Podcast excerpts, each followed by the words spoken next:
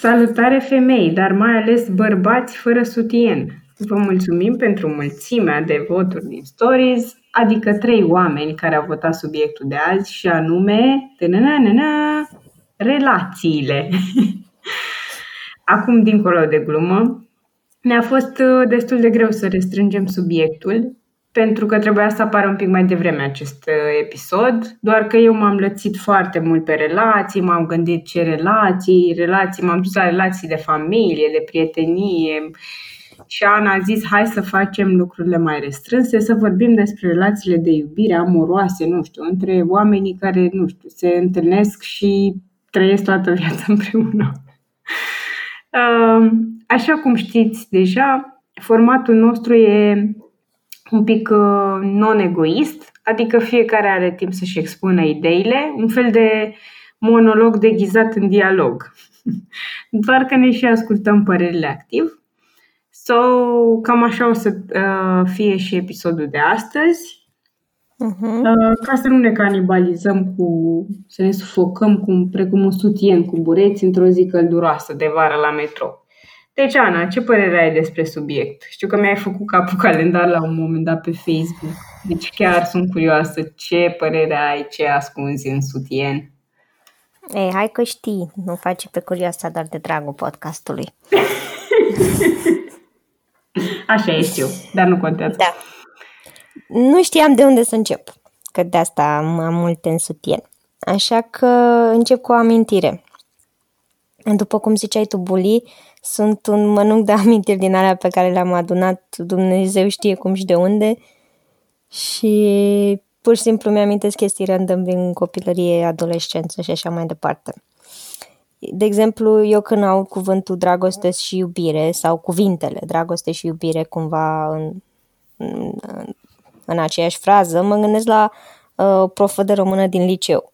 Nu era profa noastră de română, era o băbuță simpatică ce venise să-i țină locul profei noastre de câteva ori când ea nu a putut să țină ora cu noi. Ei, și nu mai știu la ce operă literară eram și ce discutam, dar femeia asta avea o sensibilitate ieșită din comun, așa, era profesoară, îi plăcea literatura, în fin. Și țin minte, pentru că m-a impresionat cum vorbea despre dragoste, cred că eram la Nichita Stănescu. Cum vorbea despre dragoste și știu că ne-a întrebat care este diferența dintre dragoste și iubire. Noi, copiii de liceu, cu filme de-astea americane în cap, cu iubire la prima vedere sau whatever, comedii din astea prostești, n-am știut să-i zicem. Și am zis că nu există nicio diferență și ne-a zis că există. Și că iubirea este acel sentiment profund, autentic, care se instalează și rămâne acolo pentru totdeauna, pentru mult timp, în fine. E un cumul de dragoste, de pasiune, de încredere, poate sacrificii, angajamentul pe care le iei pentru o persoană anume. Și ne-a mai zis că nu toată lumea știe sau a simțit ce e iubirea. Pentru că dragostea, pe de altă parte, e mult mai ușor de experimentat. Poate să apară din senin, vine, dispare, poate să fie... Sunt mai multe tipuri de dragoste, poate să fie dragostea pe care o porți mamei, fratelui, celui mai bun prieten, sau poate să fie dragostea pasională care se naște din sănin pentru un străin. Și înțelegi, iubirea e nevoie de construcție. Da, înțeleg. Culmea, am crezut că e total invers, așa, la nivel de termeni. Știi? Da. Cum e de obicei folosită, e invers. No. Poate e invers și am uitat eu termenii, în fine. Ideea... Nu cred. Și mă gândeam eu atunci, știi, când ești adolescent, vrei și tu să simți iubirea din filme, din cărți și așa mai departe și te gândești la Prințul pe Cal Alb sau, în fine, cu BMW, depinde. Și ideea e că el nu vine niciodată dacă tu nu ești dispusă să-l ajuți să vină. Ce vreau să zic e că noi cumva creștem cu ideea asta greșită că iubirea aia mare se întâmplă de la sine, că vine cumva și te lovește în moalele capului și gata, simți iubire mare, totul are sens, viața poate să înceapă, whatever, știi? când de fapt se construiește și o relație se construiește, e muncă, e work in progress. Mereu trebuie să lucrezi și să construiești la relația aia. Da, trebuie să existe atracție, trebuie să existe niște afinități, idealuri comune, dar mai trebuie să existe și dorința de a face lucrurile să meargă, pentru că dacă aștepți ca iubirea adevărată, în ghilimele, să apară, nu va apărea niciodată. Fix doar așa dacă tu... un citat de genul cu nimeni nu găsește o relație ce o formează. Știi că nu zic că vreau să găsesc o relație care să nu știu ce se întâmplă. Și îți spui... Da, sau... da, am prins ideea. Că nu va apărea niciodată iubirea și că tu trebuie să o construiești, practic. Și că, știi, e o căutare din ambele părți. Nu înseamnă că dacă, știi, te găsește el sau ea. Adică... Da, normal, trebuie să se întâlnească și să fie cumva chestia aia de împărtășire a sentimentelor. Cum ziceam, o să zic și eu o chestie din experiența personală, pentru că despre asta e fără sutien, despre a ieși din zona de confort și a te expune. Eu am aflat ce sunt relațiile, nu neapărat în ordinea asta, dar așa mi-amintesc eu, din telenovele, cărți vag romantice, filme și relațiile prietenilor. Și abia apoi empiric, cum să zice, să testez pe pielea mea. Înainte să știu ce e aia relație, aveam deja niște patterns create în creier despre cum ar trebui să fie relațiile. Știi, ar trebui. În telenovele înțelesesem că iubirea vine cumva cu această cantitate. Ayúdame siempre y no te vayas nunca de mi lado. Necesito, Paulina. Da, necesito. Suferință, luptă, deci viața ca o luptă. Era tot timpul o luptă și se încheia musai cu happy end. Îmi amintește treaba asta de filmulețele ale tale cu telenovela Sarhel. Da. Fix ceva de genul, adică undeva pe acolo, în cărți, că nu citeam neapărat cărți romantice, era ceva foarte așa vag, o adiere, o mângâiere, nu știu, alea pe care le citeam eu, și platonice. Și bine, așa erau și iubirile mele atunci, platonice. N-aș fi zis nimănui că hei, te plac sau ceva.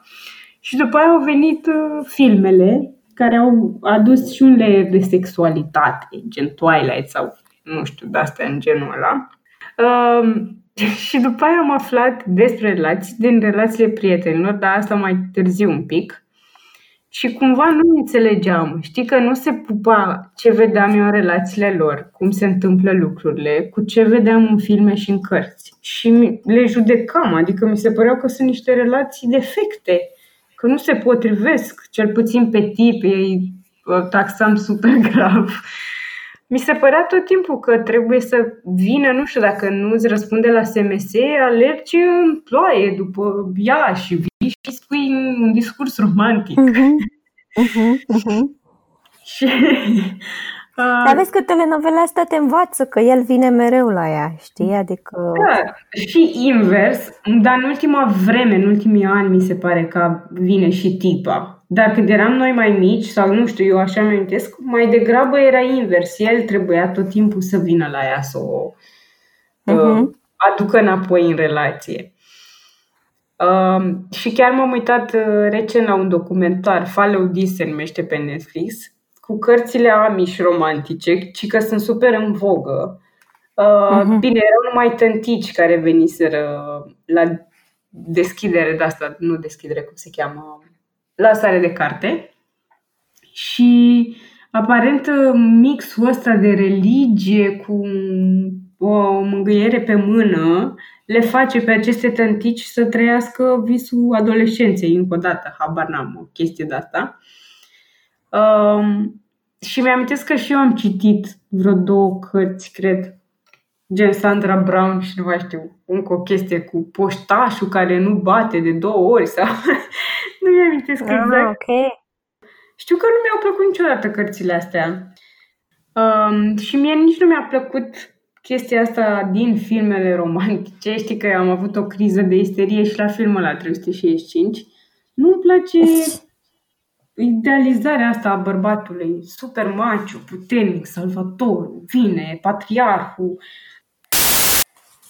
Înțeleg cumva ce zici tu, Ana, cu reprezentarea, pentru că genul ăsta de cultură cu filmele romantice și așa mai departe, toată zona asta, te fac să evadezi din realitatea ta și îmi dau seama că e nevoie uneori să facem asta. Adică viețile noastre nu sunt atât de interesante. Dacă stai să te gândești, nu prea se întâmplă lucruri, wow. Și să evadezi din când în când 2 ore, să te imaginezi această prințesă, apropo de ce ai zis mai devreme, salvată, e ok, doar că eu cred că uneori oamenii, sau mă rog, există un gen de oameni care exagerează și încep să trăiască foarte mult în filmele respective și să-și proiecteze viața. Țin minte că aveam o colegă de facultate, de exemplu, care era virgină și tot aștepta ca la un moment dat să-l întâlnească pe acest tip și să trăiască o iubire ca în cărțile romantice, era fană, mândrie și prejudecată, genul ăsta de chestii. Da, dar uite, știi, de exemplu, nu știu, Shakespeare, Stendhal, cumva și în operele lor, iubirea e o pasiune pe care toți o venerează, dar pe care o trăiesc foarte puțin. Înțelegi? Adică e ceva ca o așteptare mai mult. A blessing, nu știu, nu-mi vine cuvântul român, Doamne. Știi? Adică e ceva unic, ceva rar, pe care nu se întâmplă tuturor. Păi și asta e de asta fapt cultura romantică, curentul ăsta, romantismul, cumva a creat această imagine nerealistă despre relații și iubire. Și apropo de asta, o strig la partea cu cărți. Corect, am citit acum 2 ani, cred, o carte despre asta, ce se întâmplă în iubire, se numește, de Alain de Buton, că nu știu cum se pronunță. Și ce e mișto e că el cumva folosește beletristic ca să exprime niște teze, mă rog, despre anumite concepții de ale lui filozofice, să zic. Și practic urmărești povestea unui cuplu de la primul date până mai încolo, ca să nu dau spoiler. Și ce e mișto e că eu m-am regăsit în primele chestii, 2-3 ani, foarte mult din ce se întâmpla în cartea aia. Adică e o carte care povestește struggle-urile reale ale unui cuplu, primele întâlniri, cât de mișto era totul, cum se anticipau reciproc, după aia cum s-au mutat împreună, au apărut copii, adică a trivializat cumva ideea de iubire și mi-a plăcut mult, pentru că el zice că așteptările astea nerealiste create de curentul ăsta romantic practic ne aduc frustrare nouă oamenilor moderni, pentru că noi ne imaginăm că așa o să fie iubirea și noi nu mai vedem pe celălalt, pe omul din fața noastră, partenerul nostru, ca pe o persoană complexă. Te raportezi mereu la acest benchmark și încerci să pupi imaginea pe care o ai tu și ce ți-ai dorit tu cu cine e el, chiar dacă respectivul n-are nicio treabă cu tipologia aia pe care tu o cauți. Că de cele mai multe ori se întâmplă să te îndrăgostești de fapt de cineva care nu se înscrie nu știu ce tipare pe care ți le-ai scris tu pe o listuță, știi? Cum că era aia din Scarlet O'Hara. Iată. Nu? Deși mie îmi plăcea mai mult de ăla decât de cum îl chemam pe... Dar eu nu mai țin minte. E din Aripile Vântului? Da, mă, Aripile Vântului, Scarlet, și ea era îndrăgostită de unul care era însurat cu prietena lui ei, gen, știi? Nu mai țin minte. Și de ea era îndrăgostit altul. Și la sfârșitul cărții... Hai că știi, și la sfârșitul cărții își dă seama că, de fapt, ea a iubit o fantomă în hainele lui ăla. Și doar că ăsta care o iubea pe ea a plecat, știi? Și e scena aia la final că lasă că pun eu mâna pe el înapoi. Tomorrow is another day, știi? Și da, și în povestea aia personajul principal iubea o idee. Iată. Și nu... Da. Cam așa se întâmplă și cu noi. Adică cu noi, nu știu dacă toată viața, că știu că la ea era o chestie, o obsesie for a lifetime, așa. Dar și noi avem genul ăsta. Sau nu ne combinăm cu nu știu ce băiat drăguț sau fată, pentru că nu se înscrie în lista respectivă pe care ne-am făcut-o robotic, analizând diferite lucruri din auzite și mai știu eu. Vezi? Uite, e amuzant că de când ne naștem, fie că, nu știu, am fost goniți din paradis, fie că pur și simplu suntem subiectul unei evoluții naturale, simțim cumva că suntem niște ființe incomplete și adică ne căutăm întotdeauna pe noi și omul nu e niciodată cel ce este ci cel ce vrea să fie, știi? Adică tu nu ești cine ești, ești cine vrei să fii și cine cauți să fii. Și e tot un proces de construcție și ăsta, apropo de ce ai zis, de relații. Că tu te construiești zilnic în funcție de imaginea pe care o ai vrea să o ai despre tine. Da, păi și așa încerci să-ți construiești și dragostea. Mm-hmm. Știi, o vezi, crezi că e ceea ce vrei să fie. Bine, ce știu că e oarecum intră în sfera de nou.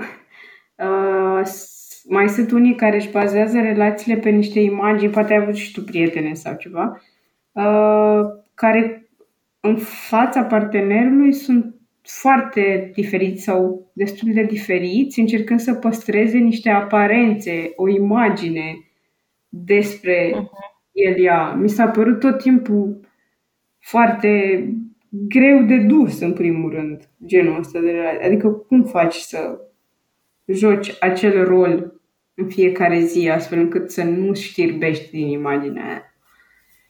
E greu. Da. Ca să trecem și la lucruri mai studiate, eu mi-am făcut niște teme ca să par și eu deșteaptă în ochii ascultătorilor, nu doar tu. Și am găsit o chestie într-o carte, am citit într-o carte, dacă vreți să vă zic pe Insta. Că-s două tipuri de relații. Relații bazate pe creștere și relațiile bazate pe deficit. Și cum se deduce din denumirile fiecăreia, relațiile bazate pe creștere sunt posibile atunci când tu ești ok cu tine. Bine, ce înseamnă ok cu tine? Cumva să te simți tu complet pe interior. Și asta vine evident din copilărie, teoretic.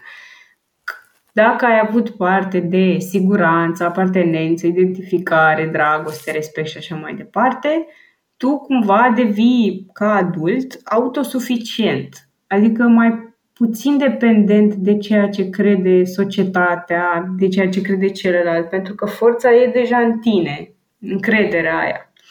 Și oamenii care dezvoltă oamenii din categoria asta, de obicei, sunt cei care poate să creeze relații bazate pe creștere. Pe de altă parte, cele bazate pe deficit, pe lângă că cei care fac parte din această categorie, evident, n-au avut parte de lucrurile alea în copilărie, dar ca adulți urmăresc în permanență să își satisfacă niște nevoi prin celălalt.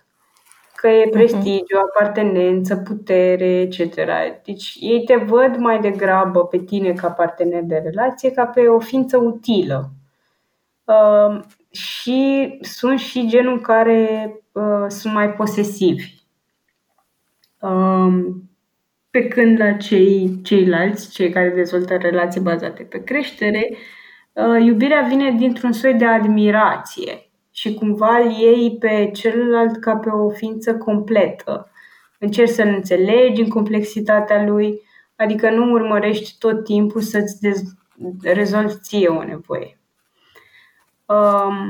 Tot în cartea asta, mai găsit o chestie, nu o să intru prea mult în detalii, dar mi-a plăcut mult că zicea că oamenii care veneau la cabinet, că e ceva despre terapie, că nu sunt iubiți sau sunt de neiubit, dar ulterior, avansând în discuții, practic ajungeau la concluzia că ei nu sunt capabili să iubească. Apropo de a te reflecta cumva, ți se reflecta sentimentele.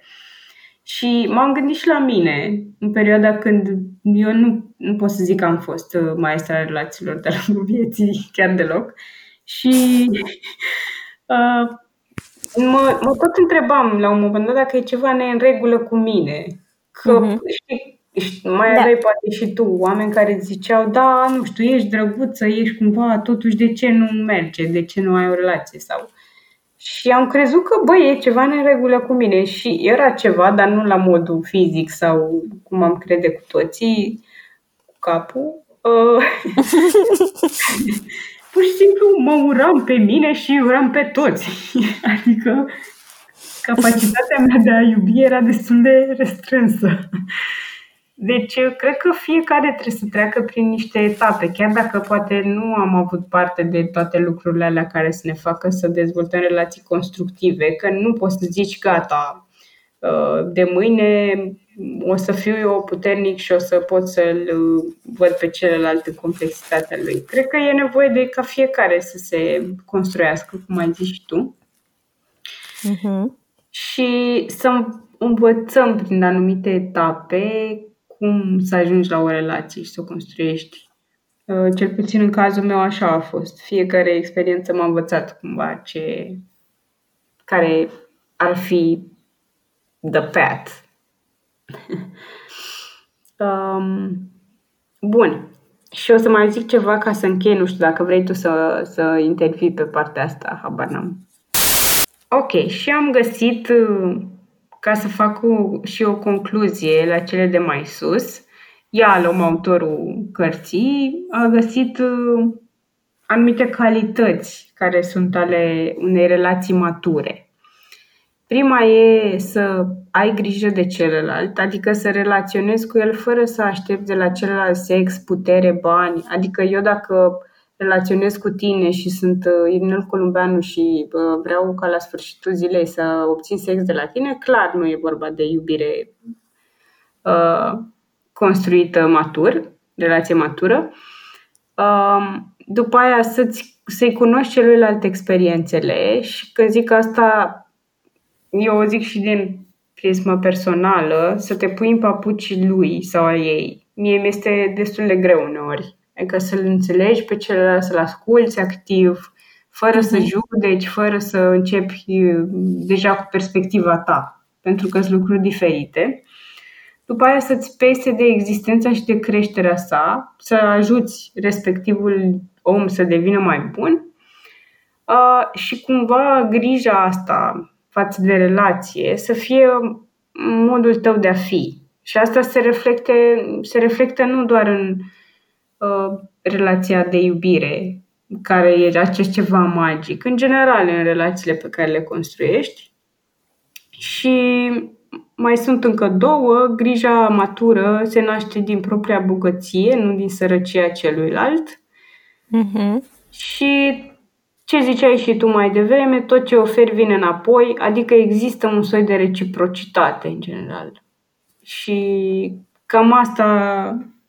zice Ialom, cam așa arată relațiile mature, pe scurt. Nu știu cât de bine am sintetizat eu, că e o carte oarecum adresată psihologilor, dar e foarte ușor scrisă și de-aia a ajuns la mine. Deci dacă e ceva ce am zis greșit și nu știu, cineva e expert, sigur. Da, ce se întâmplă cu dragostea când devenim bătrâni? O să scârție de-a lungul timpului, eu așa îmi imaginez. La un moment dat se transformă mai mult în... Adică Cred că ai văzut și tu de-a lungul relației tale că capătă, e ca brânza, nu știu, care se învechește și devine mai bună uneori. Nu știu dacă e cel mai bun exemplu, ca vii, poate e un exemplu mai bun. Se adaugă mai mult respect, generozitate, răbdare. Poți continua să iubești o persoană în ciuda romantismului sau, nu știu, trupului care se descompune. Având în vedere că pornești de la același statut, să zicem tu și partenerul tău, o să fiți amândoi bătrâni. Eu la asta mă gândesc. Eu o să fim amândoi bătrâni și scofălciți. Nu o să mă deranjeze, că oricum îl vezi de-a lungul timpului sau vezi degradându-se. Citisem undeva că, nu mai știu cine, zicea că nu mai simt nimic când îi ating picioarele soției mele, dar simt că mă dor ale mele când o dor pe ea. Foarte tare, ce mișto! Vezi? Da. Cam așa se transformă, așa cred și eu. Devii mult mai atent, adică deja îl cunoști pe celălalt.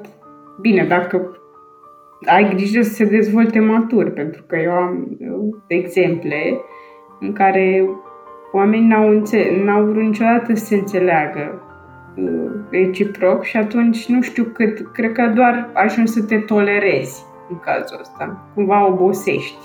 Cred că în ciuda tuturor ce se întâmplă pe pământ, toți vrem să fim iubiți și să iubim și cumva iubirea e, dragostea e lucrul cel mai apropiat de fericire. Ce romantică ești, Ana, n-aș fi zis. Și mă surprinde faptul că dragostea e cumva e făcută din timp. Înțelegi? Adică poți să lungești timpul, minutele, secundele când ești cu o persoană anume. Cumva e o încercare de a îți lungi timpul pe care l-ai pe pământul ăsta. Sau o evadare din singurătatea absolută existențială. Acum voiam să fac ceva mai dramatic. Okay. Da, sunt de acord cu tine. Sunt curioasă ce părere au și oamenii noștri de pe Insta, Spotify, cine ne ascultă. Eu mereu sunt dispusă să aud păreri. Deci dacă aveți gânduri despre subiectul ăsta, le așteptăm pe adresa redacției, pe Instagram, fără sutien. Până data viitoare, iubiți matur!